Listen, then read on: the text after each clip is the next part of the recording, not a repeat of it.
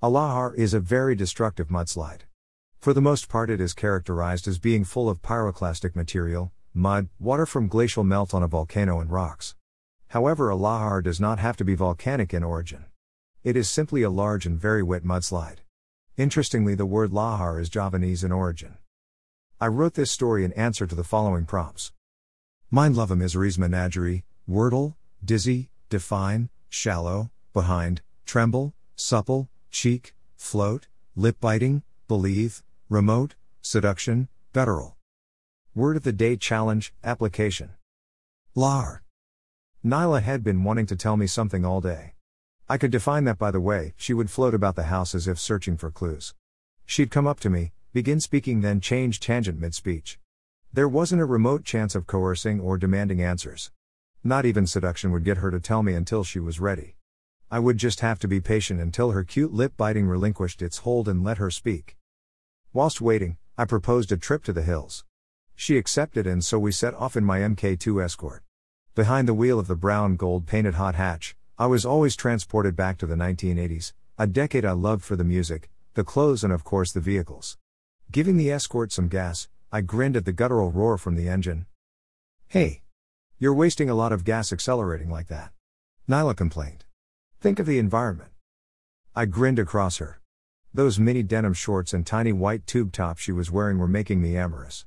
Okay, you think about road safety, then. What? She placed her sunglasses in her dark hair and scowled at me. If any of the other drivers caught sight of your beautiful smile and supple, sexy belly on display like that, why they'd be rubber tonguing until they crashed their cars. I explained with the put on demeanor of a school teacher. Ah, Davy? You so sweet. I felt her fingers massaged my thigh as I focused on the road ahead. Her lips graced my cheek with a gentle kiss that left me feeling hot. Wazzer. Now, I might crash as well.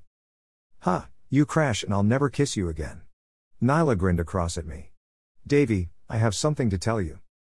Oh, I noticed. You know you can tell me anything, right? I felt a shallow tremble run through my steering wheel but ignored it. Thank you, sweetheart. I, Nyla silenced herself again. I looked across her. Believe me when I tell you it will be okay. Whatever it is, we can get through together. I promise. The trembling hadn't gone away. It had increased somewhat and it wasn't coming from the car. I love you, Davy. Nyla kissed me again. A couple of weeks ago, I sent in an application form. I gazed at the wooded hills all around me. As we passed a lorry, I looked down into the river valley. Everything seemed serene on this beautiful sunny day. A glance at Nyla revealed tears in her eyes. Oh, what was the application for then?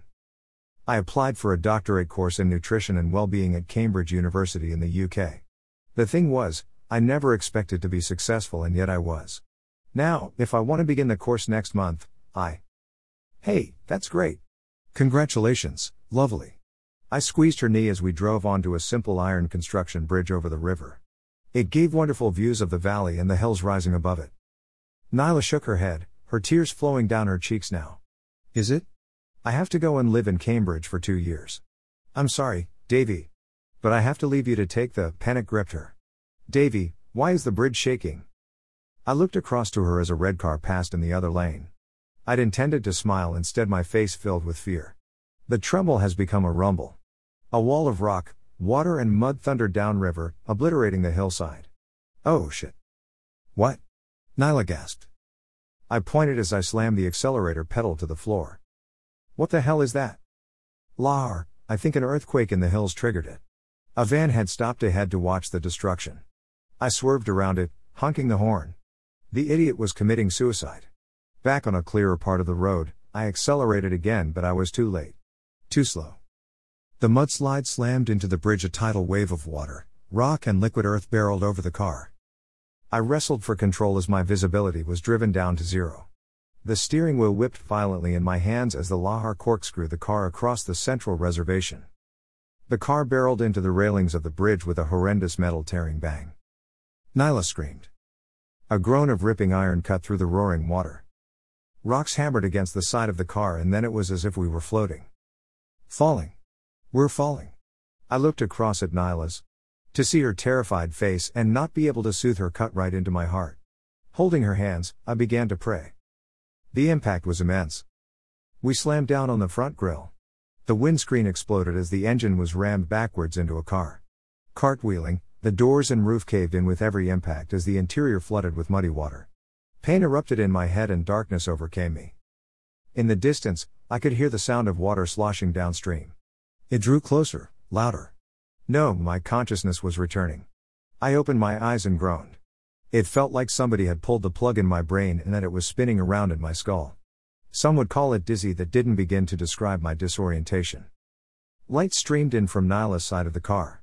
It allowed me to discover that I was still attached to my seatbelt but upside down in a car full of mud and water. No wonder I was discombobulated. Warm blood oozed from a cut above my eyebrow. My shoulder felt dislocated. My ribs and knee hurt like hell too. There was something else more important. Nyla. Nyla, can you hear me? No answer.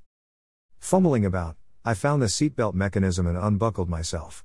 I splashed down onto the roof and blacked out with the pain. Waking up what felt like minutes later, I coughed up a lungful of muddy liquid. And Nyla? I spluttered as I crawled underneath her. Still no answer. I couldn't get her seatbelt to release. Ripping the glove box open, I covered myself in the contents pens, and energy drinks can, a million fuel receipts, a sanitary towel, and miscellaneous sweets. Amid the cascade, I snatched my penknife from the air and opened the blade. Nyla, wake up. Nothing. I sawed through her seatbelt and caught her as she fell onto me. Supporting her neck, I laid her down as best I could in the cramped space. Her breathing was shallow, but she was alive. She'd sustained multiple lacerations to her face, arms, and abdomen. Whether there were internal injuries, I couldn't be sure. I have to leave you for a few minutes, my love. I'll be back as soon as I get help, I told her while smoothing her hair gently. Crunching glass beneath my knees, I squeezed out of the remains of the windscreen. The mangled remains of the bridge were sticking out of a new mud and boulder field all around the car. Somehow, a cedar tree caught us. It saved the car from being buried. The sound of rotors reached my ears. I began waving frantically. My shoulder complained, but that was a rescue chopper.